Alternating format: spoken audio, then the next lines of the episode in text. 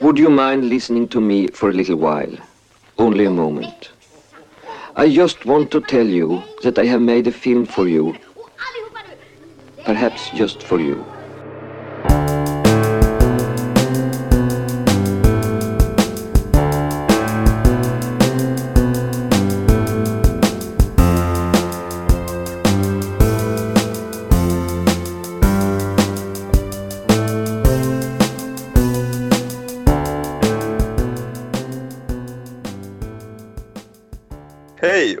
Välkomna till Demonpodden. Podden där vi 2019 och en bit in på 2020 tittar oss igenom Ingmar Bergmans filmografi.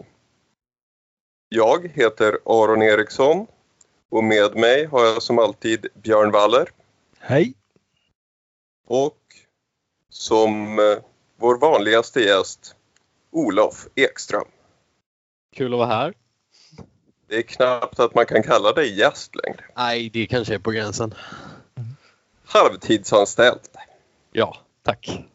Kalle, som brukar sköta de här introduktionerna, kunde inte vara med den här veckan. För han är sjuk, stackarn. Men han har lovat att lämna en rapport som kommer att dyka upp i slutet av avsnittet. Idag ska vi prata om viskningar och rop från 1972. Och jag inleder med att läsa synopsis ur boken Regi Bergman. Tre systrar och deras jungfru bor tillsammans på en herrgård någon gång vid förra sekelskiftet. Den yngsta systern, Agnes, är döende i cancer. Hennes systrar Maria och Karin lever i olyckliga äktenskap och jungfrun Anna har förlorat sin dotter.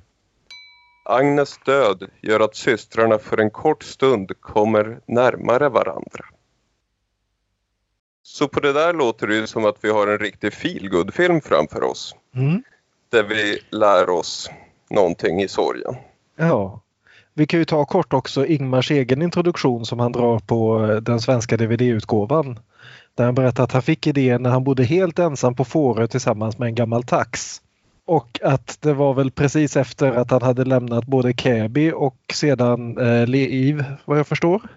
Ja, Och det verkar väl som att Liv stack ifrån honom. Ja precis. Drömde han... Innan han blev ihop med eh, Ingrid sen då kanske. Ja, precis.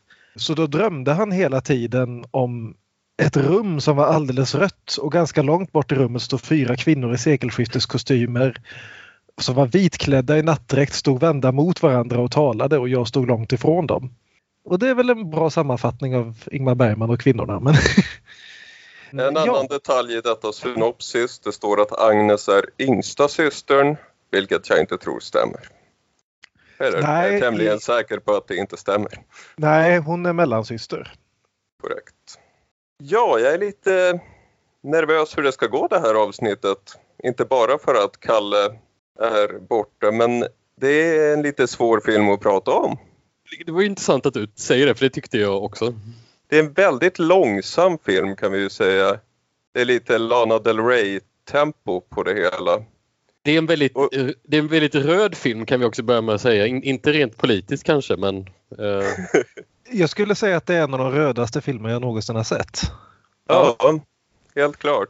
På rödhetsskalan så ligger den väldigt högt upp. och, och jag tror att Ingmar säger något om detta. Kanske var det i den introduktionen som du nämnde Björn, att Mm.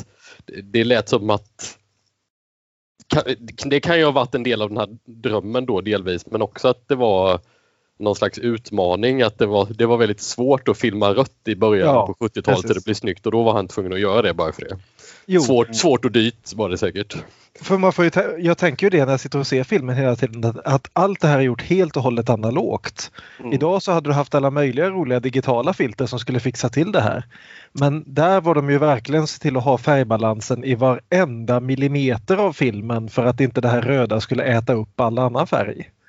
Mm. Och sådär jättebalanserat vet jag inte om det är hela tiden. Även om Nej, det, ser, det det- ser lite det- coolt ut men Ja, det, så med balanserat då så att liksom bilden blir distad. Att du ska fortfarande kunna, liksom, ja, skådespelerskorna ska se naturliga ut. De ska Ja, inte se helt kritvita ut mot allt det här röda. Mm. För jag, jag tänker liksom om vi ser tillbaka till En passion, hans första riktiga färgfilm, så var det ju en del scener där där liksom de här, det här intensiva färgarbetet nästan såg lite underligt ut därför att det blir så orange i någon scen där så att hela bilden distar. Mhm. Ja, Vilket mycket väl kan ha varit medvetet men ändå att han lyckas filma så här rött och så här rent. Hatten av för Sven Nykvist här. Han fick ju en Oscar för det här också och det ska han fan med ha. Ingmar och Sven var ju lite av det obsessive. De berättade ju hur de testade och testade och testade lite till. Mm. De var den typen av snubbar som roades av sånt. Men det är intressant att ni säger att den är svår att prata om. Det, min anteckning här är ju att det är ju så enkel film. Ja, det håller jag också med om. Men Det eh, är, är, det är liksom, om man jämför med de två förra filmerna, En passion och Beröringen, som verkligen gör allting för att slå knut på sig själv och hitta konstiga liksom handlingar och allt möjligt så är den här så fullständigt rak och samtidigt som den gräver ner sig så mycket i personerna så håller den liksom en dramatik och en enkelhet som gör att man tappar aldrig bort sig i den. Det blir aldrig det där ögonblicket när man liksom, jaha, här fick någon betalt för att agera. Ja. Jag tror kanske att jag tänkte att det skulle bli svårt i att jag vet inte om jag vet riktigt vad jag tycker om den. Om jag gillar den eller inte och sådär. Men det kanske ger sig. Jag kan säkert prata lite om den ändå. sånt visar sig ibland i slutet av avsnittet. Ja, Jag kan ju säga i alla fall att jag älskar filmen. Jag tycker det är en av de bästa vi sett på länge nu. Även jag håller den väldigt högt för det mesta. Det, det finns vissa saker som jag inte är helt med på som vi kommer att komma till. Men apropå det här enkel film, svår att prata om så är det väl just det här att den lever mycket på sina bilder och den stämning den bygger upp. Den väldigt, väldigt enkla handlingen, om vi bara radar upp den så blir det ju tämligen banalt. Så det är lite svårt att kommunicera filmens storhet. Ja, nej, men det kan jag hålla med om. Och enkelheten också, samtidigt mår den bra av lite aktivt tittande tänker jag. För även om den är så enkel så måste man ju hänga med i den här väldigt enkla historien, förstå var man är i historien. För det är lite tidshopp, det är fram och tillbaka drömmar och det kräver ju lite uppmärksamhet. Och i det långsamma tempot kanske det inte är givet alla gånger att man behåller detta fokus. Mm. Så åtminstone för mig så tjänade det nog på att jag visste det skulle komma poddinspelning som, som ett läxförhör efteråt. Inte bara satt och, äh, vad fan händer? Jag hade sett den tidigare också och tyckte om den då med. Jag undrar om jag verkligen hängde med den gången. Jag tänker att det, just det här med liksom flashbacksen och framförallt den här flashbacken i slutet. Det här är ju någonting som Även om det ser ut liksom till Ingmar Bergman, det är Ingmar Bergman i färg. Det är Ingmar Bergman som behandlar dödlighet. Men det är ju sånt här som vart och vartannat TV, tv-avsnitt använder. Liksom. Hur vältajmade de här flashbackserna är. Och framförallt hur de liksom hela tiden undergräver varandra. Men sen så den här fantastiska slutscenen som vi kommer till sen. Men som känns som att jag har sett den i 50-11 tv-serier och sällan så här bra. Men just den här sentimentala kopplingen till det här som de senaste filmerna har blivit alldeles för intellektuellt. Att här liksom så spelar han på hjärtsträngarna istället.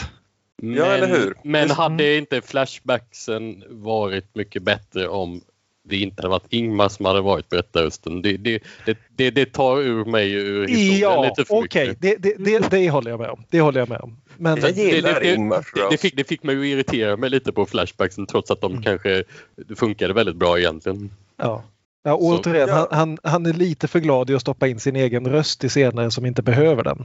Ja. Apropå Ingmar Bergmans egen röst så måste vi nämna trailern innan vi sätter Ja. igång. Gärna, den hade jag väldigt roligt åt. Och jag måste säga om den här eh, svenska 100-årsboxen att i vanliga fall när det står extra material trailer så är ju inte det yes. Men i Mm. denna box har de ju letat upp extremt bra trailers. Ja, de är så, fi, så fina och där, där det liksom, vi minns ju alla den här fi- fina trailern när Ingmar skulle förklara hur en spegel fungerar. Och Mm. i, i den här så gör han någon slags Jag gör någon slags kärleksförklaring till Sven Nykvist och sen så är det inte så himla noga vad filmen handlar om men nu ska jag berätta hur mycket jag tycker om Sven Nykvist och kan inte komma och se en film vi har gjort ihop. Ja, Mer, mer jag har gjort det med mina kompisar. I asked four magnificent, wonderful actresses who are my friends to play the four parts. Ja. Här är Sven. Här är Harriet. If you ask me whether it is a good or a bad film, I don't know. All I know is that it is a film dear to my heart. That is why I asked you to see it. I want you to like it. Känns hjärtligt. Men om vi börjar med filmen då. Ja, och vi får vit text på röd bakgrund. Ja, en första introduktion till filmens rödhet.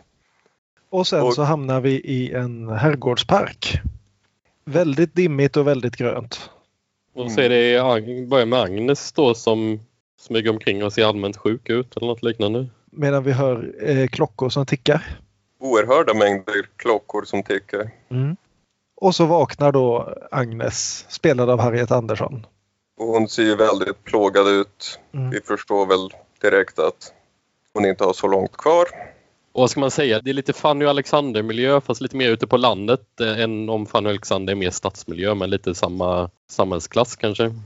Och, hon samma, befin- samma, samma tid ungefär. Ja. Och hon befinner sig då i ett rum som, som sagt, och som alla rum vi kommer att se inomhus i det här huset är extremt rött. Kan det finnas någon backstory där det här varit ett torhus tidigare? Det vore ju en intressant vändning på det men jag tror inte ens ett horhus skulle vara så här rött. Jag, jag tror inte det vore bra för affärerna ärligt talat. Nej, man kan bli lite illamående kanske. Ja, det är snarare att det är ett murder house i så fall men Ja, Ja, Bergman har väl sagt att han tänker på själen som röd och det därifrån men men ja, författaren är död. Vi ser ett horhus. ja. Och i en stol sitter hennes syster och sover. Hennes syster Liv Ullman som spelar Maria. Som har ovanligt långt hår. och eh, Liv Ullman spelar till och med två roller i den här filmen. Ja, kommer vi att få se. Och det är ju aldrig fel. Och- Agnes vaknar Mm. och sätter sig och skriver lite Nej, i sin för, dag. nej, först gör hon en annan sak. Hon går bort och hon drar upp klockan. Ja, just ja. Jag skrev direkt ner här, tystnaden. I slutet av tystnaden när Ingrid Thulin ligger och dör så kommer den stackars meningslöse servitören in och drar upp klockan. Och vi Mm. spekulerade i huruvida han är Gud som ser, som ser till att ge henne 24 timmar till där. Mm. Så nu så vaknar den dödssjuka Agnes och går bort och drar upp klockan så att den fortsätter ticka en dag till. Mm. Hon, föl- hon ger sig själv extra tid till att... Ja, hon Eh. kämpar vidare en dag till. Spelar schack med döden, vrider upp klockan. Vi gör vad vi kan. Skriver dagbok. Det, det är tidigt måndag morgon och jag har ont. Extremt stark öppningsreplik. Ja. Kanske den starkaste någonsin. Kanske den mest Bergmanska i alla fall. Vi pratade om förra veckans Fru Virgerus, din mamma gick bort för 15 minuter sedan. Eller vad det nu var. Som den mest Bergmanska öppningsrepliken någonsin. Jag undrar om han inte toppar den den här gången med Det är tidig måndag morgon och jag har ont. Kan vara en replik direkt från Bergmans dagbok. Det kan det vara. Så kommer då tjänarinnan in. Ja. Spelad av Kari Sylvan. Eller Sylvan möjligen. Sylvan tror jag han säger i trailern. Ja men då så, Kari Sylvan. Som ju har spelat med Bergman på teater förut vad jag förstår. Men det är första gången vi ser henne i en av hans filmer. Ja, danserska och koreograf verkar vara hennes huvudsyssla. Ja, hon hade jobbat med Ingmar på scen. De kom väl väl överens helt enkelt. Och jag är ju benägen att säga eh, spoilers för resten av filmen men hon är ju nästan den som stjäl den här filmen. Alltså, jag tycker hon gör ett fantastiskt jobb genom hela filmen. Det tycker du? Ja, Hon är ett störningsmoment för mig. okej. Inte så mycket hon utan karaktären. Men okej. detta kommer att utvecklas. Mm. Hon kommer in med kaffe och efter henne så kommer då tredje systern som heter Karin spelad av Ingrid Thulin. Som inte är sig helt lik.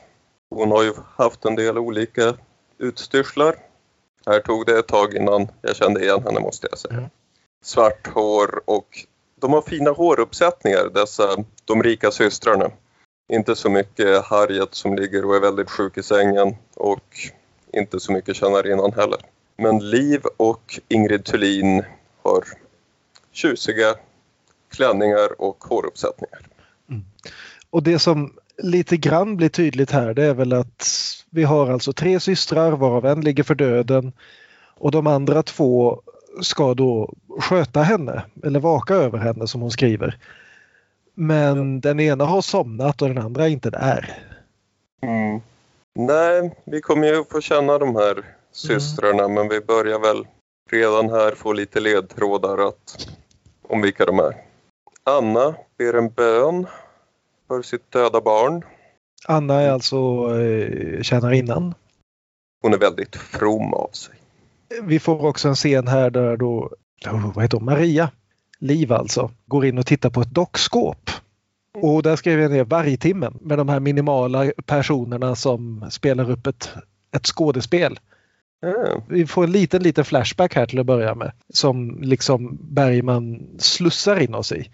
Att vi får först den här lilla scenen där hon ligger och ler och tittar på ett dockskåp och sen den här scenen där Anna ber för sitt döda barn. Och sen så ligger Agnes och luktar på vita rosor och drömmer om sin mor. Och vi får då denna mor som också spelas av Liv. Ja, som spelar si- sin egen mamma då helt enkelt. Ja, precis. och Mm. som mamman är hon mörkhårig. Mm. Så man ser skillnad på dem. Ja, det, var- Ja. det, var, ju, det var ju snällt av eh, att, att man, de fick olika hårfärg tycker jag. Agnes berättar, oss, berättar om hur hon älskade sin mor. Väldigt ömt och svartsjukt. Mor är i mina tankar nästan varje dag. Trots att hon har varit död i över 20 år. Jag minns att hon ofta sökte sig till ensamheten och stillheten i parken. Jag minns också att jag brukade följa efter henne på avstånd och själv osedd spionera på henne eftersom jag älskade henne gränslöst och svartsjukt. Jag älskade henne för att hon var så mjuk och vacker och levande. För att hon var så närvarande. Men hon kunde också vara kall och avvisande. Eller lite lekfullt grym. Och det här känns ju återigen som Ingmars egen dagbok om sina tankar om sin mamma. Han hävdade ju också vid tiden när den kom ut och han skulle behöva marknadsföra den här att det här var en film om hans mamma och att han hade spaltat upp sin mamma på fyra så att alla karaktärerna var olika aspekter av hans mamma. Detta kallade han senare en medialögn. Det var svårt att prata om viskningar och rop. Någonting behövde han säga. Så han klämde i med det här. Om, om man får dröja sig kvar lite vid det där med att Liv Ullmann spelar två roller. Att numera i alla fall i, känns det som att den typen av grepp att en skådespelare spelar flera roller. Det känns som ganska många filmer har gjort det men att det nästan alltid är för någon slags komisk effekt. Och här var det ju absolut inte det utan det bara är där och det var lite sådär oväntat att förhålla sig till det greppet på det sättet. Och jag vet inte om, om Ingmar också- vill säga någonting eller så med, med det. Men, Jag vill gärna tro det därför att Mm. det som vi får i alla de här flashbackerna det är ju att de är väldigt, väldigt subjektiva. mm. Och antyder ju det här också att eh, Maria är den av dem som eh, var närmast mamman och som hon har lite problem med idag därför att hon tycker att hon fick det bättre. Mm. Och också för att Maria är kanske den mest otrevliga av dem någonstans långt inne. Men, men att hon då väljer att se de här likheterna mellan sin mor och sin syster. Att när hon tittar på dem så ser de exakt likadana ut. Mm. Och hon, nämnde, och hon tar upp just det här att hon hade så svårt att förstå vad hennes, hennes mors inställning. Att hon kunde vara kärleksfull i ena sekunden och iskall i den andra och hela tiden klagade på henne men ja. Att, Ja, men, och då blir det lite intressant faktiskt att, att Ja. Liv, Liv Ullmann också spelar mamman. Mm. Mm. Det här är ju inte en objektiv kamera som visar det här utan det är ju Agnes egna minnesbilder. Och Mm. ja, Mm. Och vi får ju en ganska stor tillbakablick här. Det är en trettondagsafton och det är ett kalas och Inga Gill är där med en Laterna Magica. Mm. Och eh, den unga Agnes spelas av eh, Lena Bergman. Ja, när denna tillbakablick drar sig mot sitt slut så får vi i alla fall Fade to Red. Man brukar ju få Fade to Black, inte i den här filmen. Här fejdar vi till rött. Och det här är en sak som jag tyckte var väldigt kul. Alltså jag, jag, jag uppskattar de här extrema övergångarna när det röda bara liksom blir våldsamt mycket rödare. Det var en liten känsla av någon 60-tals Batman när scenerna bara exploderar in i varandra. Mm. Fast inte, inte riktigt på samma sätt men ändå, det var någon anledning, det var den associationen min, min hjärna gjorde. Nej, och det är ju också så slående därför att det, det är en så etablerad trop i filmer det här med att du fejdar till svart. Mm. Eller, eller möjligen om det är riktigt, riktigt dramatiskt att du fejdar till vitt. Ja, då är det lite special. Men du ser aldrig någon film fejda till någon annan färg än svart eller vitt, förutom viskningar och rop. Mm. Och det var, det var ett kul grepp på det. Ja. Den enda av mina filmer som inte kunde ha gjorts i svartvitt, som Ingmar mm. gillade att säga. Ja. Vi kommer till nutid och så börjar Agnes mumla. Det är någon som går där ute. Det är någon som går där ute. Återigen, det är så många flashbacks till andra filmer också. Jag tänker på så som i en spegel det här liksom, nu kom, vad är det hon säger, nu kommer regnet. Mm. Just, ja. just Harriet Andersson också, just när allting börjar gå åt helvete. Och det, I den här filmen så börjar det gå åt helvete väldigt tidigt. Eller det har, det har gått åt helvete sedan länge tillbaka när det är någon som går där ute och det är ju doktorn då förstås som kommer för att undersöka henne. Doktor Erland Josefsson. David. Mm, den slipprige som Harriet kallar honom i sin självbiografi. Är det så? Mm. Karaktären eller Erland? Eh, karaktären utgår jag från. För, för hon, hon, säger det om de manliga skådespelarna här att Georg är så läskig och Henning är en sån tönt och så Erland den slipprige. Så jag utgår från att hon menar karaktärerna och inte skådespelarna. Det hoppas vi. Erland som eh, var ganska nöjd med sin insats här. Han tyckte det var första gången han kände sig bekväm som filmskådespelare. Tidigare hade han känt att han var bättre och mer bekväm på teater. Men här kände han att jag och kameran, vi har något på gång. Och eh, han undersöker henne och så säger han till hennes systrar att ja, hon är mycket trött nu, nu kommer det att gå fort. Det är väl ganska uppenbart för de flesta att hon är verkligen på sista tråden här. Och sen så får vi en lång scen här mellan Erland och Liv. Ja, där det framgår har en väldigt... vemodig kärlek. Ja, och jag måste bara säga återigen vad Sven Nykvist gör med färgerna här. Det här är en sån här scen som vilken annan filmmakare som helst bara hade liksom ställt upp dem med varsin kamera och så filma fram och tillbaka liksom hans replik, hennes replik, någon sorts neutral bakgrund så att skådespelaren har någonting att stå ut emot. De ställer upp sig bredvid en nästan svart dörr och så står Erland i svart hår och svarta läkarkläder till vänster så att han nästan försvinner in i den här svarta dörren. Och till höger står Liv med rött hår mot en svart dörr och en röd tapet och skuggan faller så att hennes hår delas i två hälfter beroende på vad bakgrunden är. Det är som att hon smälter in i bakgrunden som en kameleont. Och det är så jävla snyggt och det är, så, det är liksom den sån där scen som ingen hade tänkt på att den skulle behöva något bildtrickeri. Men Sven Nykvist och Ingmar Bergman kommer på att ja men den här scenen kan vi göra någonting mer med än att bara prata. Precis, det var sånt här jag var rädd att vi inte skulle lyckas kommunicera men det går ju mm. jättebra. Men sen så, mycket riktigt ja. Olof, så, så, får vi ju Bergmans sonora stämma. Vi får en bild på Livs ansikte sådär halvupplöst och de här närbilderna på ansikten som dyker upp. Då går vi liksom över till den personens kapitel i filmen kan vi säga. Vi har haft eh, Agnes kapitel här i början och nu är vi på väg in i Marias kapitel.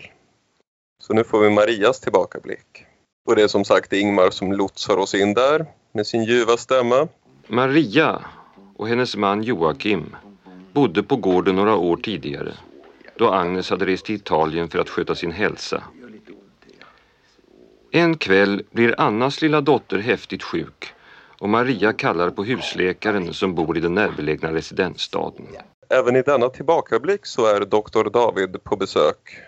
Här för att ta hand om En sjuk dotter? Jag vet inte. Ja, det, är var Anna, det... det är Annas dotter som Visst vi, var det redan, Annas dotter? ja, som vi redan vet kommer att dö. Ja, Mm. precis. Och redan här är deras affär, Liv och Erland, den är redan här något förflutet. Så vi kommer inte in att oh, det var här de hade affären. Nej, den är redan över här också. Det är som en känsla av att vi kommer in för sent i historien. Nu vrider vi bara upp klockan några varv till.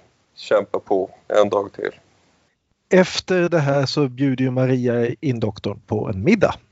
Och det ska ju bli gott tycker han. Och hon sitter och flörtar hejvilt med honom och han bara sitter och äter och svarar enstavigt. Livs klänning här är den enda gången i hela filmen som någon av kvinnorna har någon annan färg på sig än vitt eller svart. För här är hon erotisk. Så hon försöker flörta med honom och till slut så tröttnar han och skäller ut henne och så har vi återigen en sån här scen där Bergman recenserar en ex-flickväns kropp. Du är vacker. Kanske är du vackrare nu än på vår tid. Men du har förändrats. Dina ögon kastar numera snabba kalkylerande sidoblickar. Förr såg du rakt fram, öppet, utan att maskera dig. Din mun har fått ett litet drag av missnöje och hunger. Förr var den bara mjuk. Din hy är numera blek. Du sminkar dig. Den fina breda pannan har fått fyra rispor ovanför vardera ögonbrynet. Nej, det kan du inte se i det här ljuset. Men det syns i skarpt dagsljus. Ja, hur ska man tolka sånt? Hon har åldrats. Mm. Ja. Hon har fått linjer i ansiktet av sitt hånleende.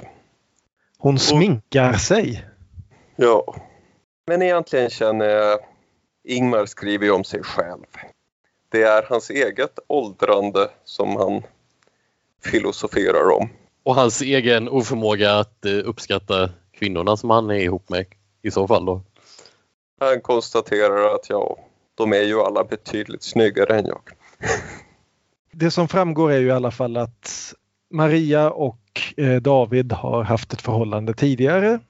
Och Maria är väldigt pigg, mycket piggare på att återuppta det än vad han är. Och eh, egentligen ingen av dem är speciellt trevliga människor. Nej, Maria har ett väldigt behov av att vara omtyckt och åtrådd.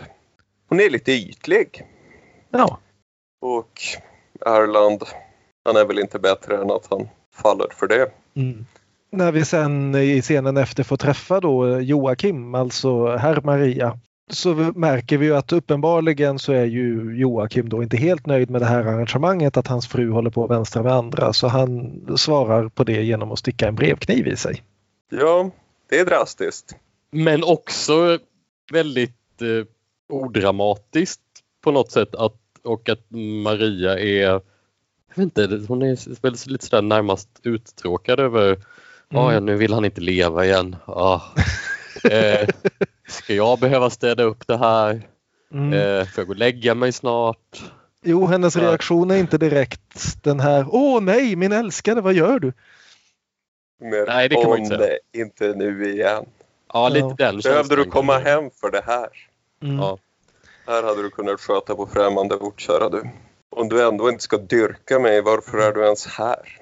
Hon nämner också i scenen innan att det har kommit en inbjudan från Egermans att de ska komma dit. Bara namecheckar att vi har namnet Egerman här, även om det inte syns i rollistan. Det är här vi får se Linn Ullman som hennes dotter. Den kända författaren Linn Ullman i Colt. Framgår det vad de heter i efternamn hela den här familjen? Jag tror inte det va? Tveksam. Det tror jag inte heller. Ska vi gissa på fåglar? Ja, om det inte är någon bild på brevlådan där det är namn- efternamnet står, men jag minns ingen sån. Jo då, de är nog en fåglertrupp. Känns fåglerskt. Det är här vi får se Linn Ullman som hennes dotter. Den kända författaren Linn Ullman i Colt. Hur som helst så är vi tillbaka i nuet igen. Och vi får träffa Ingrid Thulin som eh, hör främmande ljud i natten. Mm. Undrar vad det är som pågår. Det är lite spöken och minnen i det här huset. Mm. Hör du? Nej, jag hör bara vinden. Och klockorna som tickar. Nej, det är något annat. som sagt, det är ett spökhus det här. Det är ju, I grund och botten så är det här en spökhushistoria. Och Agnes ropar i natten att hon vill ha Anna hos sig. Och Anna kommer in till henne, kysser henne och tar fram sitt bröst. Och det här jag tycker är lite tjänarinnans godhet, så moderlig, rund och mjuk. Det är lite Niceville och jag tycker det är lite mer störande än rörande. Om det är så vi ska tolka det, om vi inte ska tolka det som så att bägge två är ogifta kvinnor i en värld där kvinnor förväntas gifta sig väldigt tidigt och att det kanske finns en poäng med det. Ja, kanske. Men vadå, du menar att, att det har varit någon kärlekshistoria mellan dem? Ja, precis. Men ja, känns det så verkligen? Då känns det inte som att... eh, Det är, ju det är ju väldigt mycket tal om hur nära Anna alltid har stått Agnes. Och, sä- och sättet de beter sig när de är ensamma i rummet är ju väldigt intimt. Ja, jo på något sätt kanske fast ändå väldigt eh, då att, att kännarinnan fortfarande är väldigt mycket underordnad och, och eh, man kan undra hur mycket val hon har haft i den relationen i så Det- fall. Men, Absolut. Det hör till i förhållanden mellan master and servant. men att det ändå kan ha funnits eh, någon slags äkta känslor där också. Ja, det är Ja. möjligt. Mm. Ja, för Agnes är ju någon slags helgonkaraktär som inte bryr sig om de här fina grejerna. Så hon kanske tog den mjuka, varma tjänarinnan. Och efter att ha spelat hembiträde i väldigt många filmer så tyckte Harriet att nu ska jag minsann ligga med hembiträdet istället. Ja, hon har ju stora runda mjuka bröst där i hembiträdet. Ja, jag tycker det är lite för runt och mjukt och ja, inte utseendemässigt utan mer den här tjänarinna-bilden är det inte bara lite för fromt. Du menar att det här är Bergmans eh, Roma alltså? Bilden av den eh, trogna tjänarinnan som inte har några egna behov utan bara ska förväntas tjäna familjen. Jag har inte sett Roma men eh, Okej, då så. Ja, men det ligger Jag något tänk- i den liknelsen. Mm. Jag, jag har sett Roma. Det är också något slags religiöst över det när, när, när tjänarinnan håller Agnes på ett sätt som man kanske är van att se jungfru Maria hålla Jesusbarnet. Ja, och det Ja, kommer ju, den, det kommer ju eh, ännu mera sen lite längre fram i filmen där vi får en verklig klassisk sån pietà-scen. Men ja, absolut. Vi kan ju nämna också att just Agnes är ju ett väldigt religiöst kopplat namn. Det finns ett antal helgon som heter Agnes och det betyder tydligen kysk i grund och botten. Eller möjligen lamm. Hur som helst så blir ju systrarna väckta sen mitt i natten av Anna. Därför att Agnes mår nu plötsligt väldigt, väldigt mycket sämre. Alltså jag har ju liksom yrat om Harriet Andersson i varenda jävla film hon har varit med i hittills. Men alltså, det känns som att hon toppar sig med varenda film. Speciellt nu när hon liksom inte har varit Bergmans standard leading lady på ett tag utan dyker upp sig sådär vart femte, sjätte år. Och det är liksom det hon gör här. Den här långa, långa utdragna dödsscenen mm. Är skrämmande verkligen. jag, jag tänkte faktiskt när jag såg den, det här kommer Björn att vara lyrisk angående. Mm. Och med all rätt, hon är fantastisk här. Återigen, hon ropar i första hand på Anna. Hon ropar inte på sina systrar. De sätter iväg efter doktorn, kommer tillbaka och berättar att ja, doktorn var inte hemma. Så nu är det bara de fyra i huset. Liksom det här förhållandet mellan systrarna här. Det är någonting som fortfarande är den här Bergmanska kylan i det här förhållandet. Att till och med när då Karin sitter hos sin döende syster så sitter hon inte med henne på något vis. Hon sitter bredvid henne. Mm. hon har inte möjlighet att ge den trösten som behövs i det här läget. Utan det är först när hon börjar må bättre som de verkar kunna relatera till henne. När vi får den här Ja. fina scenen där de byter nattlinne på henne och tvättar henne med en trasa och eh, Maria läser Dickens för henne och när inte allting står på spel då kan de umgås som någorlunda människor. Mm. Men, men när det verkligen står och väger då stänger de ner alla tre. Eller åtminstone två av dem. För Agnes är inte i ett läge där hon kan stänga ner. Nej. Nej, Agnes är ju en öppen bok. Hon Mm. har inga falskspel för sig. Nej. Men sen så går det åt helvete igen. Det är ju mycket dödsrossling på dödsrossling den här filmen. Man behöver vara på rätt humör för att se den. Jo. Och det kanske inte är för alla. Men eh, när man är på rätt humör så, så träffar det för jävla hårt. Jo. Och just den här scenen där Agnes ligger och hon kan inte ens ligga ner. Hon försöker liksom klösa sig ut ur sängen och skriker jag kan inte, kan ingen hjälpa mig? Det är ju lite grann samma scen som vi fick i Sjunde inseglet med, eh, vad heter han, Raval hette han väl, när han dör av pesten ja. ute i skogen och ligger och skriker att han, han inte vill dö, att han... Han som försöker klättra upp i trädet för att komma undan eller? Nej, nej, nej, han... Den onde som är ja. drabbad av pesten sen. Han ja. som blev märkt av Gunnar Björnstrand. Just den här liksom blandade skräcken och ilskan över orättvisan. Mm. Och vi får också en bild på Maria här hur hon liksom tar händerna för ansiktet. Som också är väldigt sorglig för ja, hon är inte sympatisk Maria men ja, hon kan ju inget göra här och det, även för henne är det väldigt hemskt. Det bryter igenom. Så hon kan bara gömma ansiktet. Ja, och så till slut så vänder då Agnes mitt i en andning ansiktet mot ljuset och dör. Och Anna sluter hennes ögon medan systrarna står långt borta i andra änden av rummet. Det här är också en sån här scen som inte alla skulle ha tänkt på men som jag tycker är helt fantastisk, nämligen att de har den här scenen där de lägger henne till rätta. Ja, när de kommer och rättar ut benen. Ja, eh, eh, det var fint var det. Ja. När de liksom lägger henne i roställning. Ja. Och det är liksom den här kvinnan som några minuter tidigare låg förvriden av smärta och skrek av ilska och rädsla. Och nu lägger de henne i klassisk liksom helgonpås. Som, som om hon hade dött i frid. Det är verkligen det här liksom att nej vi ska inte tala om det här, vi ska inte gå in på det här, vi ska, vi ska spackla över det, vi ska prata bort det, vi ska, vi ska låtsas som att det inte existerar. Men är det inte också det enda sättet man kan göra det? Det är därför vi har de här ritualerna runt döden. För att ja, uthärda dem på något vis. Absolut är det det. Men just att de väljer att ta med det i det här sammanhanget tycker mm. jag är väldigt snyggt. Därför att jag, säger inte att det är fel utan jag säger att det är så vi hanterar det. Att det kommer i just det här läget, det både bidrar till filmen och det bidrar till att det är en sån här vit, eller i det här fallet röd, lögn som man gör för att kunna klara av såna här saker. Mm. Och filmen visar ju också upp den väldigt rått och eh, mm verkligt. Det är ingen musik, det är inte något sentimentalt, det är inga tårar och kramar och samförstånd. Det är väldigt rått och mm. brutalt. Ja, det är en väldigt bra scen. Och är det nu prästen dyker upp då kanske? Ja! När Anders Ek dyker upp som präst. Det, det, var, det var väldigt passande. Jag gillade den castingen och eh, den, den här hade jag mycket känslor om den här scenen för det var det var ett ganska obekvämt avskedstal från prästen. Gud vår fader har i sitt allvisa råd beslutat hemkalla dig i blomman av din ungdom. Dessförinnan fann han dig värdig att bära ett tungt och långvarigt lidande. Ja, vad fan. Liksom.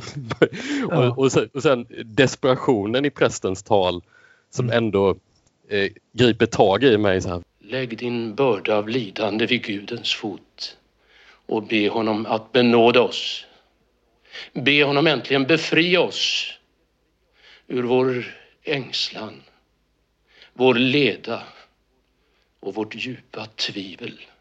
Be honom om en mening med våra liv.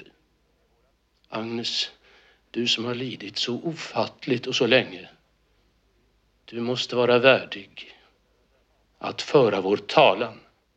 Vi har ju sett en del prästkaraktärer i, i tidigare Ingmar-filmer och senare och det här är på något sätt en delvis eh, rätt patetisk men ärlig och ganska fin präst också samtidigt som han är totalt okänslig på ett pinne upp i röven vis ibland. Absolut. Och, och eh, han intresserar mig väldigt mycket, den, den här prästkaraktären. Mm. Mm. Det är många nyanser i hans lilla tal där. Mm. Ja, han mer eller mindre helgon förklarar Agnes som dog för våra synder, samlade våra synder så att vi kunde få vara här. Och ja, han har sina ritualer och de hjälper delvis, men inte fullt. Med tanke på att Anders Ek hittills i de scener man tänker på, det är liksom hans klassiska scener, det är Gycklarnas afton, det är Sjunde inseglet och det är då riten. Som mer eller mindre kräver att han ska spela över så det stänker om det, alla de rollerna Mm. och liksom käka upp precis allt sceneri han ser och gallskrika och gorma och ha sig. Mm. Och här kommer han och börjar som en typisk Anders Ek-karaktär och sen så får han väldigt, väldigt, väldigt subtilt sammanbrott genom den här scenen. Just det här hur han säger, bland det sista han säger innan han går att Hon var mitt konfirmationsbarn. Vi hade ofta långa och ingående samtal. Hennes tro var starkare än min. Mm. det här liksom, det, det är någon han har känt hela sitt liv. Han kan inte riktigt hantera det här. Jag gillar verkligen det. Han är i princip Gunnar Björnstrands roll i eh, Nattvardsgästerna fast som bifigur. Mm. Mm. Och det, ja, men det är en väldigt fin scen tycker jag. Det Puts the Press, det är en fin prestation. Ja. Ja. Och sen just det här att han står i det här väldigt lyxiga herrgården och talar om bed för oss som är kvar på den smutsiga jorden. Så jävla smutsig är inte den här jorden. Den är väldigt, väldigt röd möjligen. Men, ja. Han säger också att himlen är tom. Mm. Han kämpar. Sen så får vi då Karins flashback. Ja, och eh, närbilden på Karins ansikte i en röd bakgrund förstås. Hon liksom försöker skrika men det kommer inget ljud. Vi får ett tyst skrik av desperation. Och sen får vi Ingmars berättarröst igen Mm. som förklarar att det är några år tidigare. Och nu ska vi träffa Karin och hennes man. Han heter Fredrik. Spelad av Georg Åhlin. Oh. Georg Åhlin känner vi igen som vilken roll? Det är All makt åt Tengil, vår befriare. Jaha. Ja. I, här, här är en marginellt trevligare roll ska vi säga. Det är återigen middag och det är återigen mannen som tycker att det är läge att äta. Det är ju återigen en sån här fullständigt iskall eh, äktenskapsscen. Det liksom, här är verkligen inte ett delat helvete bättre än ett ensamt helvete utan de är ensamma i det här helvetet fast de befinner sig i, i samma rum. Ja, Mm. Karin råkar välta ut ett vinglas och det är ungefär det mest intressanta som händer i det här samtalet. det är ju Men- inte så mycket kommunikation mellan dem. Nej, Men den här precis. glasbiten ser hon väldigt intresserad på och konstaterar Det bara en härva av lögner. Alltihop. Och det, det som mer eller mindre har hänt här är ju att han har varit bortrest och nu kommer han tillbaka och så äter de den här väl- väldigt, väldigt iskalla middagen och sen så förväntar han sig att ja, nu går jag upp på rummet så kommer du efter så har vi äktenskapligt samliv i exakt 3,8 sekunder. Han hade kunnat dra ut på tiden genom att dricka lite kaffe. Jo, precis. Karin går upp till sitt rum och Anna hjälper henne klä av sig och hon örfilar upp Anna för att hon vågar titta på henne. Vilket väl hon ber om ursäkt direkt efteråt så det var väl inte Anna som hon var arg på om man säger så. nej, Och när hon blir ensam så tar hon den här glasskärvan och idkar äktenskapligt samliv med den istället. Mm, Förlåt. Det var i och för sig Ja. ungefär den känslan eh, jag hade när jag såg eh, serien. Det var ett långt... Jo, det är väl förhoppningsvis meningen att man ska uppleva Eh, scenen det, det så. var, men, det, men liksom just för att det var väldigt utdraget och väldigt sådär grafiskt. Mm. mm. något sätt. Ja, eller ändå inte, men, men, men det är ändå... Ja, det känns ju väldigt som att ja, man vet ju vad Ja. som händer. Jo, Hur precis. mycket man än ser så ja, det gör Ja. ont. Det känns som att man har sett mer än vad man Mm. egentligen Det var det jag såg. försökte Ja. säga, precis. Där drog liksom Harry Schein ett streck. Du får antyda det Ingmar, men fan om du visar det. Och Hon sen så upprepar knatar... den här repliken att det bara är en härva lögner alltihop. Mm. Går in till sin man, lägger sig i sängen och tar handen där nere och smetar lite blod runt munnen. Kom och kyss mig, min älskade. Okej, filmen är väldigt, väldigt röd.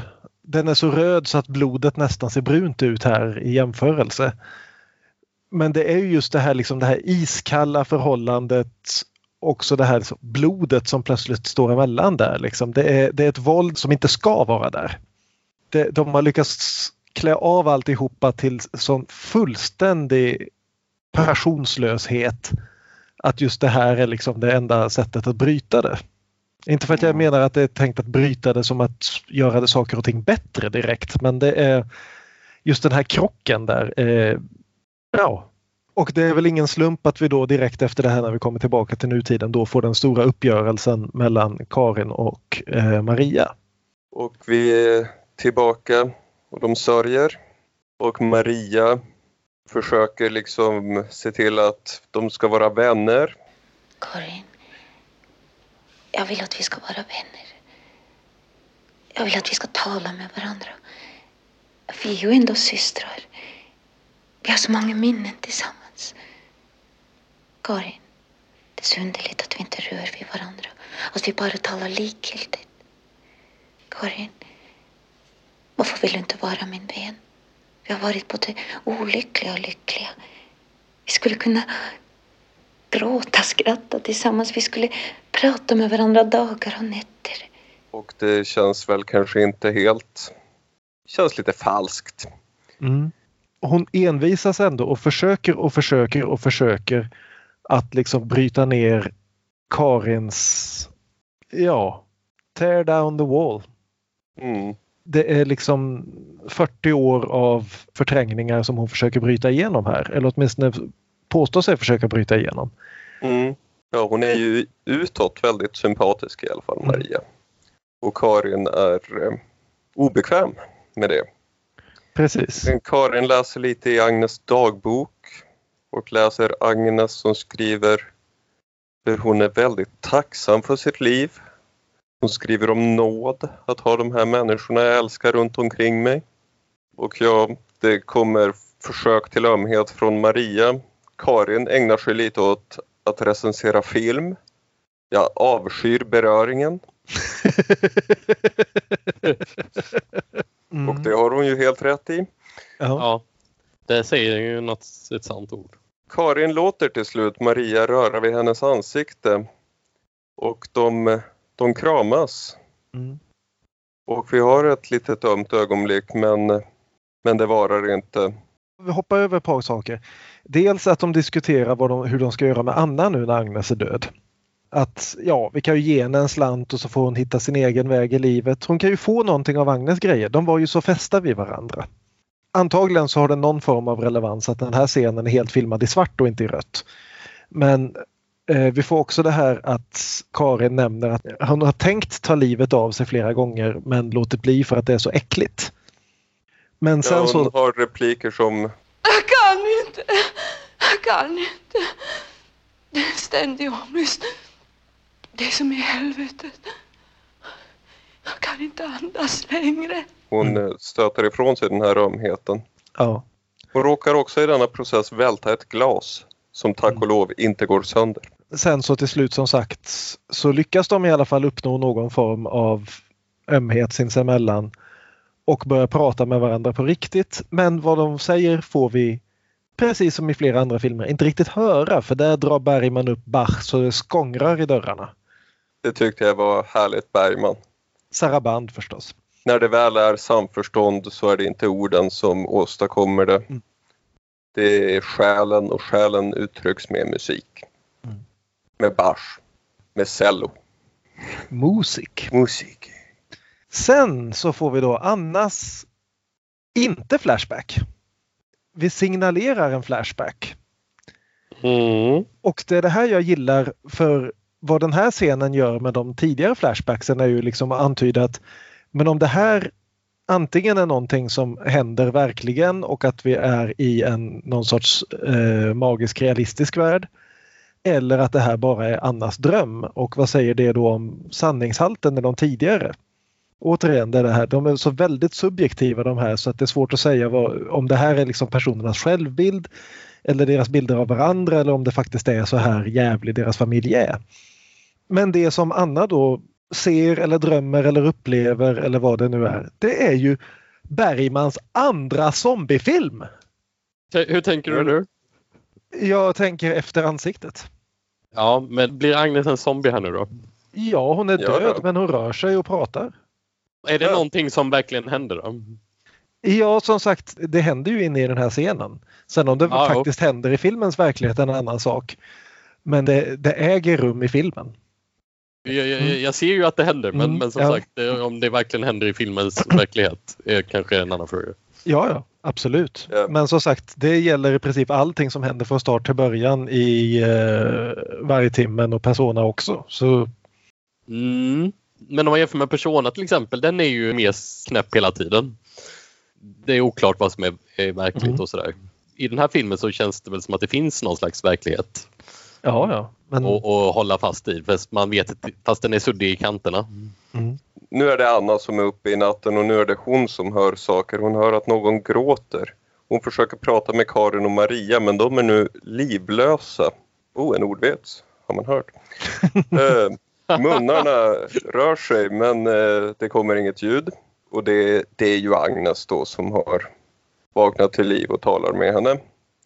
Och just om det är en dröm kommer ju frågan direkt. Anna undrar ju det. Är du rädd för mig nu? Nej, Jag är inte rädd. Jag är död, förstår du. Det är så att jag kan inte somna. Jag kan inte lämna er. Jag är så trött. Kan inte någon hjälpa mig? Det är bara en dröm, Agnes. Nej, det är ingen. För er är det kanske en dröm, men inte för mig. Och hon har den här riktigt otäcka repliken. Jag är död förstår du. Jag kan inte somna. För hon ligger ju kvar här i limbo. Hon har inte kommit vidare. Trots vad Anders Ek sa att hon skulle gå och be förbön för dem alla så är hon fortfarande kvar här. Och vi får något av en, well kanske inte så mycket men jag skrev det i alla fall att det är lite King Lear över det. Nu ska hon prata med de tre väninnorna här var för sig. Först ropar hon på Karin. Så Karin kommer in till henne i rummet. Återigen, det är väldigt långa, långa scener det här. Av inget annat skäl än för att liksom visa hur långt de har känslomässigt att gå över till det här. Att det är liksom, det är inte så att de står alla tre vid hennes sängkant utan de står liksom längst bort i rummet intill och måste gå hela den här långa vägen genom det röda rummet fram till henne. Och Karin försöker väl med någon slags ömhet. Karins scen får i alla fall en ganska ond upplösning i Jag lever. Och jag vill inte befatta mig med din död. Kanske om jag älskade dig. Men jag älskar dig inte. Men Karin springer ut ur rummet. Agnes ropar istället på Maria. Och Maria Och- försöker ju då liksom säga rätt saker. Och börja prata om när de var små. Men när Agnes försöker ha henne här nu Mm. och inte i det nostalgiska så freakar hon ur fullständigt. Där är det hon som inte vill bli rörd. Mm. Kyss mig inte. Och istället så är det då till slut Anna som stannar hos Agnes. Och det är här vi går rätt in i ikonografin. Precis. Där sitter hon som, som den ömma modern med sitt barn i famnen. Och ja, jag vet inte om jag bara var sur. Men det kändes lite som ja, den bulliga tjänsteflickan. Ja, Jag håller inte med. Jag, jag, jag tycker det är en riktigt fin scen. Ja, just den här var ju fin. Det kan inte ens jag klaga på. Den blev ju till och med frimärke.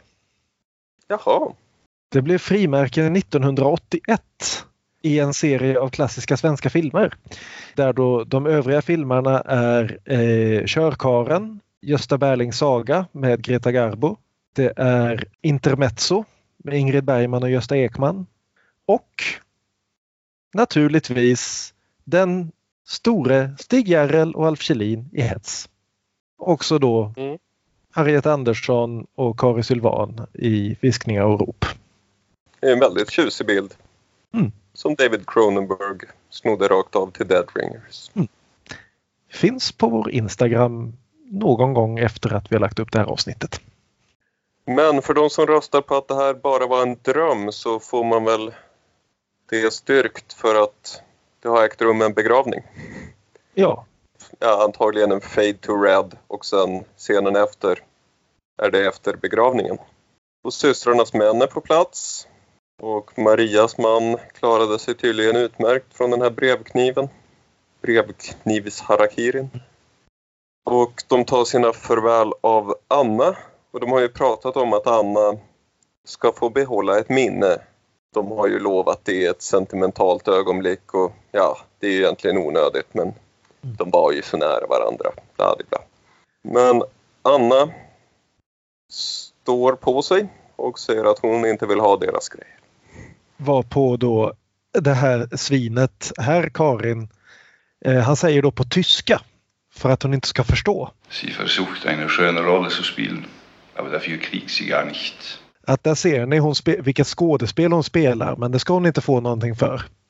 Och återigen apropå det här med martyrskapet att här tar de för givet att det är liksom de- den som svarar det försöker liksom vinna någonting på det. Nej, inte ska jag.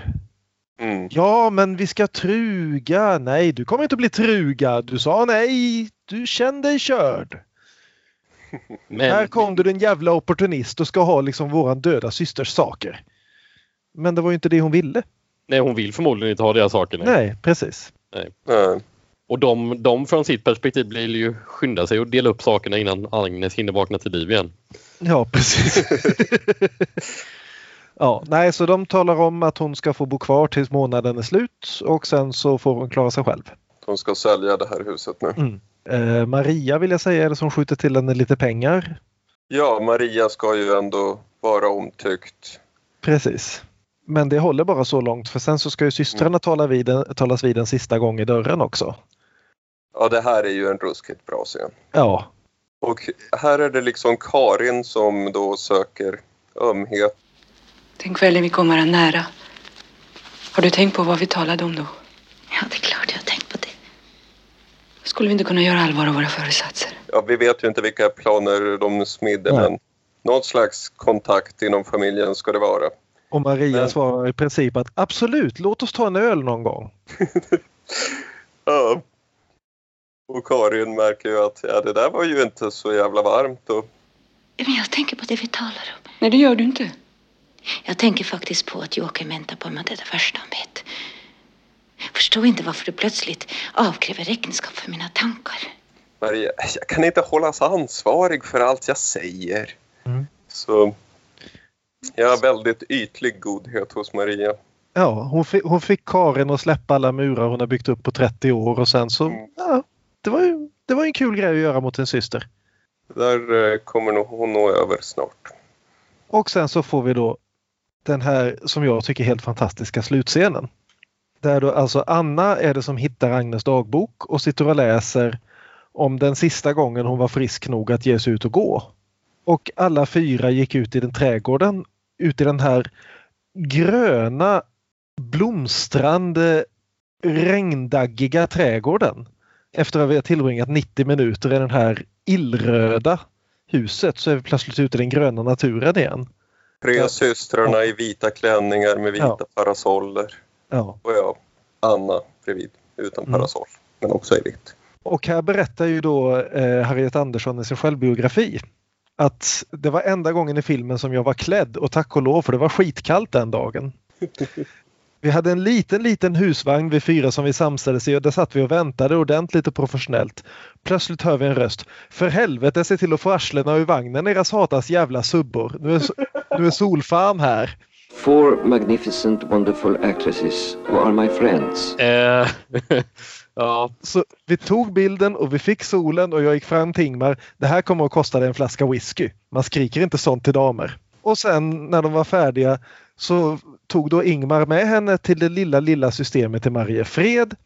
Och så köpte han whisky åt henne och champagne eller konjak åt Liv och champagne åt Ingrid och så en liten flaska åt Kari. Ja. Och så skriver hon att, att det kostade honom en rejäl liten slant till slut. Jag tror att Ingrid var mycket bra för honom. ja, han har ju träffat Ingrid här. Ja, precis. Ingrid eh, von Rosen pratar vi här då om alltså. Som just eh, under de här åren håller på att skilja sig. Det är ett ståhej som vi nu har avhandlat. ungefär så väl som vi brukar avhandla hans biografi. Filmen slutar då med att de sitter i en sån här stor gunga och lite lätt gungas fram och tillbaka av Anna. Och Agnes känner frid. Plötsligt började vi skrattande springa mot den gamla gungan som vi inte besökt sedan barndomen. Vi satte oss i den som tre små snälla systrar. Och Anna gungade oss långsamt och makligt. All verk var borta. De människor jag håller mest av i världen var hos mig.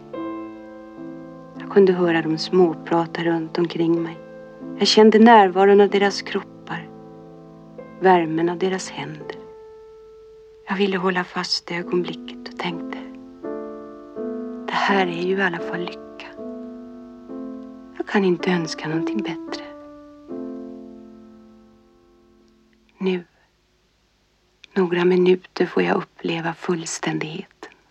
Och jag känner en stor tacksamhet mot mitt liv som ger mig så mycket. En stor tacksamhet. Mm.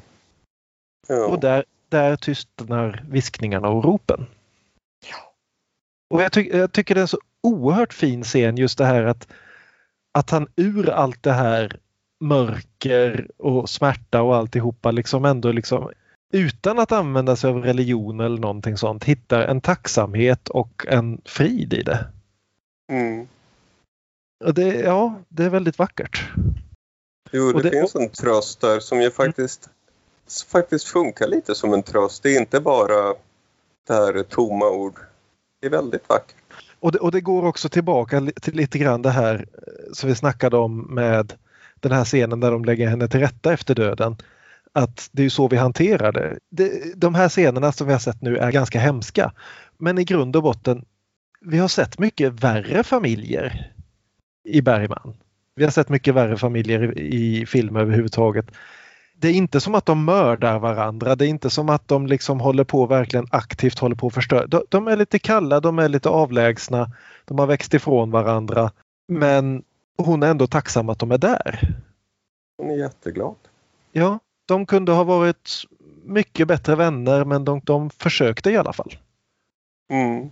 Att visst, vi är inte perfekta och vi har en tendens att framförallt när det händer sådana här saker verkligen förebrå både varandra och oss, och oss själva. Någonstans räcker även lite en bit. Jo, Agnes hela fromhet Mm. tyckte jag var väldigt drabbande och Mm. vacker. Jag hade som sagt vissa små irritationsstunder med Annas fromhet men, men överlag så är ju det här en av de bästa. Vad tycker du Olof? Nej, jag kanske inte rankar den riktigt så högt att det är en av de bästa. Men samtidigt så, så märker jag när jag pratar om den att det ändå finns eh, många enskilda grejer i den som jag gillar i alla fall. Så jag tycker ändå om den. Men eh, nej, kanske att den som helhet inte riktigt funkade så bra för mig som den verkar göra för er. Vår vän Fredrik Adolfsson eh, sa ganska intressant i Skammen-avsnittet när jag inte kunde vara med att han inte kände så mycket av Bergman-filmer från den här tiden då. Men här tycker jag verkligen att känslorna, ja Björn sa ju det här Mm. någon gång, att här, här är det känslostorm på riktigt. Man blir Mm. rörd. Det är inte bara konceptdueller. Det, det går förbi det. Bra jobbat. Var det ett eh, missed opportunity att vi inte viskade oss igenom den här inspelningen? Nej, för då hade vi behövt skrika lite grann också. På slutet, ja. Mm. Taxinge hette slottet de spelade in det här på i Mariefred. Ja, det är väl ett riktigt, det riktiga Ja, namnet på precis. slottet. Det, ja. det är det riktiga slottet. Och de fyra skådespelerskorna gav sig själva superhjältegruppsnamnet Fjollorna på Taxinge. Mm. Tyckte jag var charmigt. Och då, eftersom de hade så dåligt med pengar så blev ju både Sven Nykvist och Ingrid och Liv och Harriet delägare i filmen. Så de sköt ju till pengar själva för att få den gjord. Så eh, det var Bergmans läge just då för att få göra en färgfilm om döden. Till slut fick ju Harry Schein och Mm. eh, vad heter de, SF skjuta till lite pengar också. Vilket ju blev ramaskri Mm. bland marxisterna. Som inte förstår sig på kultur. tycker att de borde uppskatta en röd film, men nej. Det kostar ju en hel del pengar när de behövde testa och testa och testa denna röda färg. Ska vi bjuda in Kalle att säga vad han har att säga? Ja, vad säger du Kalle?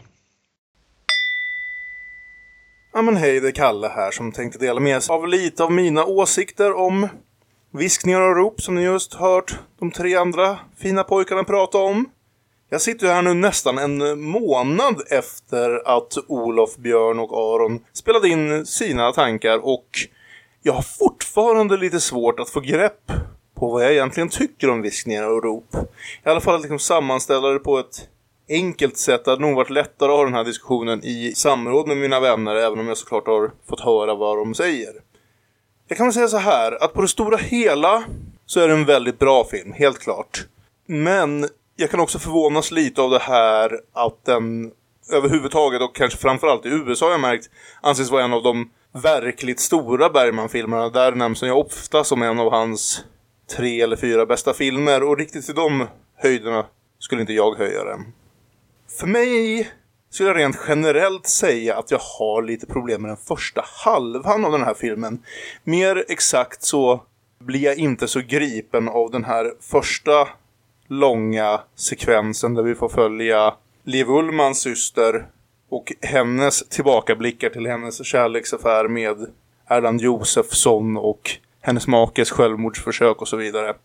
Jag vet inte riktigt varför, men det, jag tror det är det faktum att en film som först slås an som att den ska handla om den här döende systern och förhållandet systrarna emellan sedan liksom vandrar iväg in i en helt annan handling i en 15-20 minuter. Och visst att det är, eh, det är, en del av strukturen att vi ska få lära känna eh, de här systrarna via deras olika tillbakablickar. För mig gör att jag inte riktigt liksom får grepp på filmen, inte riktigt känner filmen förrän betydligt senare. Jag skulle säga att vändningen för mig kommer egentligen först i och med Agnes dödsscen. Som är en av de mest brutala och skärrande och direkt asjobbiga dylika scener som jag någonsin har sett. Det är fruktansvärt ångestfyllt och jobbigt att beskåda. Därtill det att jag hade sett den här filmen en gång tidigare men mindes den fullkomligt fel och trodde i stort sett att det var en film som handlade om Agnes sista dagar och som skulle sluta med hennes död. Så först när den här dödsscenen påbörjades så hade jag en misstagna uppfattning om att det inte ens var dags på riktigt nu utan att på något sätt skulle hennes lidande fortgå på den här nivån filmen ut. Och jag minns ju helt enkelt det fel. Men det gjorde också att, att början på den här sekvensen med alla sina skrik och plågande uttryck och panik och så vidare Eh, kändes bara ännu jobbigare när jag tänkte att herregud hur länge är det här pågår egentligen? Eftersom jag trodde att själva liksom, dödsögonblicket fortfarande låg mer än en halvtimme bort. Och från den punkten så har filmen mig. Där jag inte alls kan hålla med min kära vän Aron är ju i hans åsikter om det här förhållandet mellan Harriet Anderssons Agnes och Kari Sylvans karaktär, den här hushållerskan. Som jag någonstans ändå tycker är hjärtat i filmen. De andra grabbarna diskuterade lite när de pratade om på vilken nivå det här förhållandet befann sig. Om det bara är någon slags behov av närhet och värme och sånt som, som har tagit de här formerna. Jag läser det som uttryckligen som ett lesbiskt kärleksförhållande. Så som jag tolkar det, jag tror det sägs vid något tillfälle i filmen, så är det bara Agnes och Anna som faktiskt bor på den här herrgården eh, hela tiden så att säga, medan de andra systrarna mer besöker vid högtider eller nu då här i filmens nutid för att skilja det då från dess tillbakablickar. Eh, att de har kommit för att ta hand om sin döende syster. Men jag föreställer mig att det här varma kärleksförhållandet som någonstans blandas ihop såklart lite grann med det, med det faktum att eh, Anna även är den som eh, huvudsakligen tar hand om Agnes när hon har blivit allt sjukare. Är ett genuint liksom romantiskt kärleksförhållande. Så tolkar jag det. De är de enda människorna som har funnits där för varandra när de har gått igenom de här olika plågorna. Anna efter att hennes dotter har dött och för Agnes såklart hennes egen annalkande död. Och för mig fungerar det extremt väl. Jag hade inga problem med det på de sätten som Aron uttrycker det. Det jag nog har lite problem med och det kan kopplas till det jag sa tidigare om mina problem med strukturen i filmen är väl just jag får inte, det tar mig för lång tid att få lite grepp om Liv Ullmans karaktär. Och det är i och för sig en poäng med det, för vändningen som hon gör i filmens sista scener är ju kanske det starka, ett av de starkaste ögonblicken i hela filmen. Den här scenen där hon efter att ha kommit Ingrid Thulins karaktär in på livet sen helt vänder om och istället drar upp kylan till nya oväntade nivåer. Och scenen mellan de två fungerar väldigt bra. Men jag blir liksom lite bortkollrad och fundersam och inte riktigt säker på va varför vi behöver riktigt så många scener med henne i början av filmen. De här Erland Josefsson-scenerna och sådär som är helt okej scener i sig. Kanske framförallt den här, även om visst, nu är Ingmar ute och recenserar en gammal flickvän igen. Men tycker ändå det är en stark scen den mellan Erland och Liv tidigt i filmen. Jag vet bara inte riktigt om den behövde vara i just den här filmen. Men på det stora hela skulle jag vilja säga att den andra halvan av Viskning och rop är en av Ingmar Bergmans allra bästa filmer. Men den första halvan gör att det tar mig ett tag att komma till den känslomässiga punkten. Sen lite trivia som jag kände att eh, grabbarna kanske inte hade pratat riktigt om. Eh, Björn nämnde att Sven Nykvist fick en mycket, mycket välförtjänt Oscar för sitt jobb i den här filmen. Ett strålande, fantastiskt foto. Som sagt, det är den rödaste filmen någonsin, men det är också... Den är röd på ett sånt sätt att det blir en oerhört liksom unik visuell upplevelse. Det finns ingen film som ser riktigt ut så här. Som använder färger på riktigt det här sättet. För som sagt, det är inte att filmen är tintad röd på något sätt. Utan det är bara att så många saker som möjligt är röda i den. Och det ger en otrolig visuell effekt. Jag tror också att en del av det här som jag började med att nämna, nämligen filmens eh, enormt starka rykte i USA. Eller blir lite sammankopplat, alltså det, man var hönan och var ägget. Men eh, den nominerades ju alltså för ett antal Oscars och till skillnad från de här tre Oscarna för bästa höll på att säga bästa utländska filmen så heter det ju faktiskt inte. Det heter bästa icke-engelskspråkiga film. Bergman fick ju tre Oscars för bästa icke-engelskspråkiga film, nämligen Jungfrukällan och Så som en spegel, som vi redan har pratat om, och sen eh, om ungefär tio år efter det här för Fanny och Alexander. Grejen med Viskning och rop är att den inte ens nominerades i kategorin bästa icke-engelskspråkiga film, utan den tog sig faktiskt in och fick slås med de amerikanska filmerna helt enkelt om bästa film. Och nominerades eh, dessutom som sagt i ett par andra kategorier.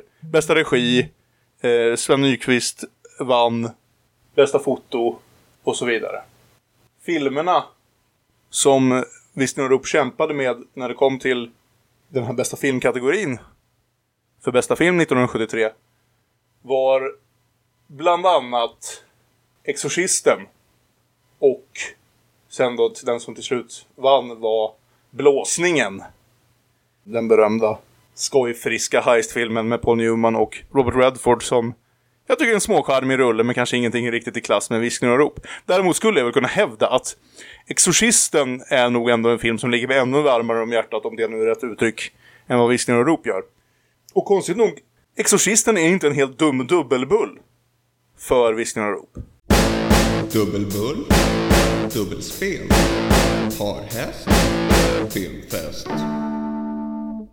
även där ser vi hur en familj behöver hantera när en älskad familjemedlem ligger i sin säng under ungefär största delen av filmen och blir långsamt värre och värre och våndas i plågor och gör ogudliga ljud ifrån sig, minst sagt. Och eh, kopplingen mellan Agnes i Viskningen och rop och eh, Regan då, flickan i Exorcisten, är ganska många. Plus att det såklart finns andra Bergman-kopplingar. Den mest tydliga skulle jag säga är väl, ja, vem är det som spelar Exorcisten? Jo, ni vet.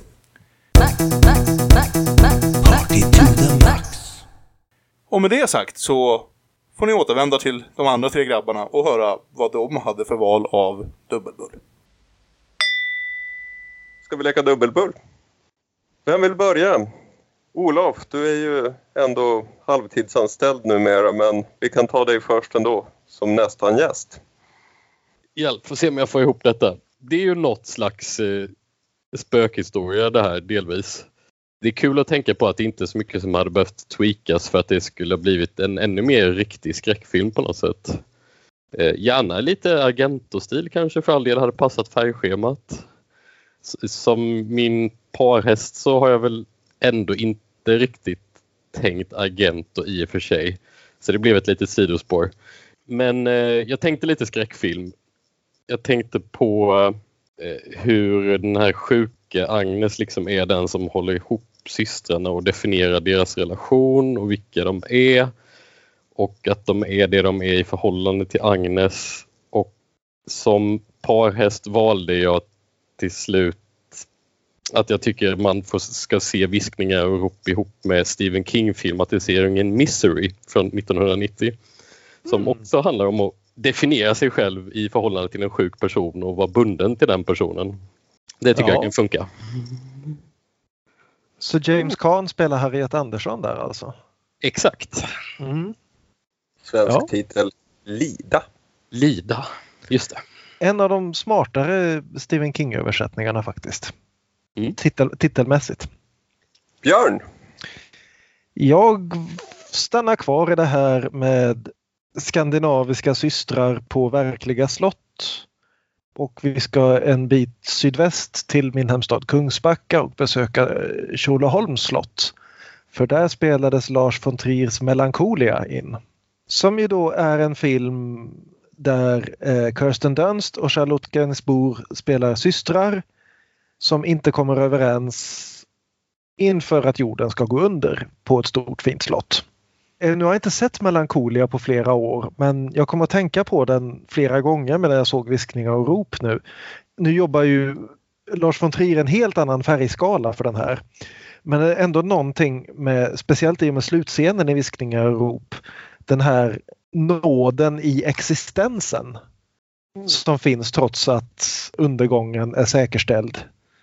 Ja, så jag, jag, skulle vilja se om Melancholia nu när jag precis har sett Viskningar och rop och se vad jag gör av dem. För jag minns att jag tyckte väldigt mycket om den filmen när den kom, vad man än anser om Lars von Trier och vad han har gjort sedan dess. Ja. Mm. Okay. Och eh, jag tänkte på det här med röda filmer. Var har vi rött i filmhistorien? Och jag eh, kom att tänka på Do the right thing av Spike Lee från 1989 som har en väldigt röd färgskala. Och att eh, Spike Lee tyckte att rött var rätt färg där vill jag minnas att jag någonstans läst var att det är väldigt varmt. Det är en väldigt varm dag i New York. Den utspelar sig och då var rött färgen och det känns verkligen som en varm film. Så där som man ibland kan lukta i Bergman-filmer kan man lukta lite i Do the right thing. Varmt mm. som i riten. Mm. Och vi har folk som tittar in i kameran mot röd bakgrund. Stunder av närhet men samtidigt en känsla av att det här kan gå åt helvete när som helst. Vi har scener där, där de bryter fjärde väggen och är oklart om det faktiskt äger rum eller om det bara är någonting som folk föreställer sig. Ja. Precis. Och Public Enemy och Bars är förvillande lika. Mm. Så det blir mitt val. Och vi har voiceovers, visserligen inte av Bergman men dock av Samuel L. Jackson. Vilket kan gå på ett ut. Det är sant. Diegetisk voiceover. Mm. Jag tror man kan få en ganska bra filmkväll om man tar de här tre filmerna plus viskningar upp. Mm. Mm. Ja, är det dags att tacka för oss? Jag tror nästan det va? Mm. Vi kanske ska nämna lite grann vad vi ska göra nästa vecka. Vad man än har tyckt om filmerna så här långt så har ju Bergman varit väldigt eh, koncis. Vi har inte haft en enda film hittills som har gått över 120 minuter. Nu jävlar! nu tar han igen det kanske. Ja. Nu ska Liv och Erland ligga i en säng och gräla i fyra och en halv timme. Ja. Jag vill minnas att de gör annat också men det är de scenerna man kommer ihåg. För vi ska ju titta på scener ur ett äktenskap. Och då kommer vi att göra så, så att vi delar helt enkelt upp scener ur ett äktenskap i två avsnitt. Därför att den är så förbannat lång. Och Vi hoppas att det kommer att finnas mycket att prata om i varje avsnitt. Annars får ni två väldigt korta avsnitt av Demonpodden närmaste veckorna. Men det är i alla fall så vi kommer att göra. Så alla ni tusentals där ute som ser till att se filmerna innan vi pratar om dem. Ni behöver bara se första halvan av scener ur ett äktenskap. Det vill säga ganska exakt scener ur ett Ä. Så tar vi äktenskap veckan efter det. Så tills dess så kan ni nå oss eh, via diverse kanaler. Vi är att Damonpodden på Instagram och Twitter. Vi finns på Facebook som Damonpodden med Ä. Ni kan mejla oss på damonpodden gmail.com eller leta upp oss i verkligheten och säg varför håller ni på att göra en Bergman-podd? Så får vi ytterligare en ursäkt att försöka lista ut det. Jag tycker den här filmen är ett av de starkaste argumenten för att göra en Bergman-podd. Så tills dess, eh, Aron, nu tar jag för givet att det har blivit musik den här veckan för det var så lite musik i, det här, i den här filmen så du måste ju kompensera. Ja, eller hur? Tills nästa vecka i så fall så tackar vi för oss. Hej då! Hej då! Hej då!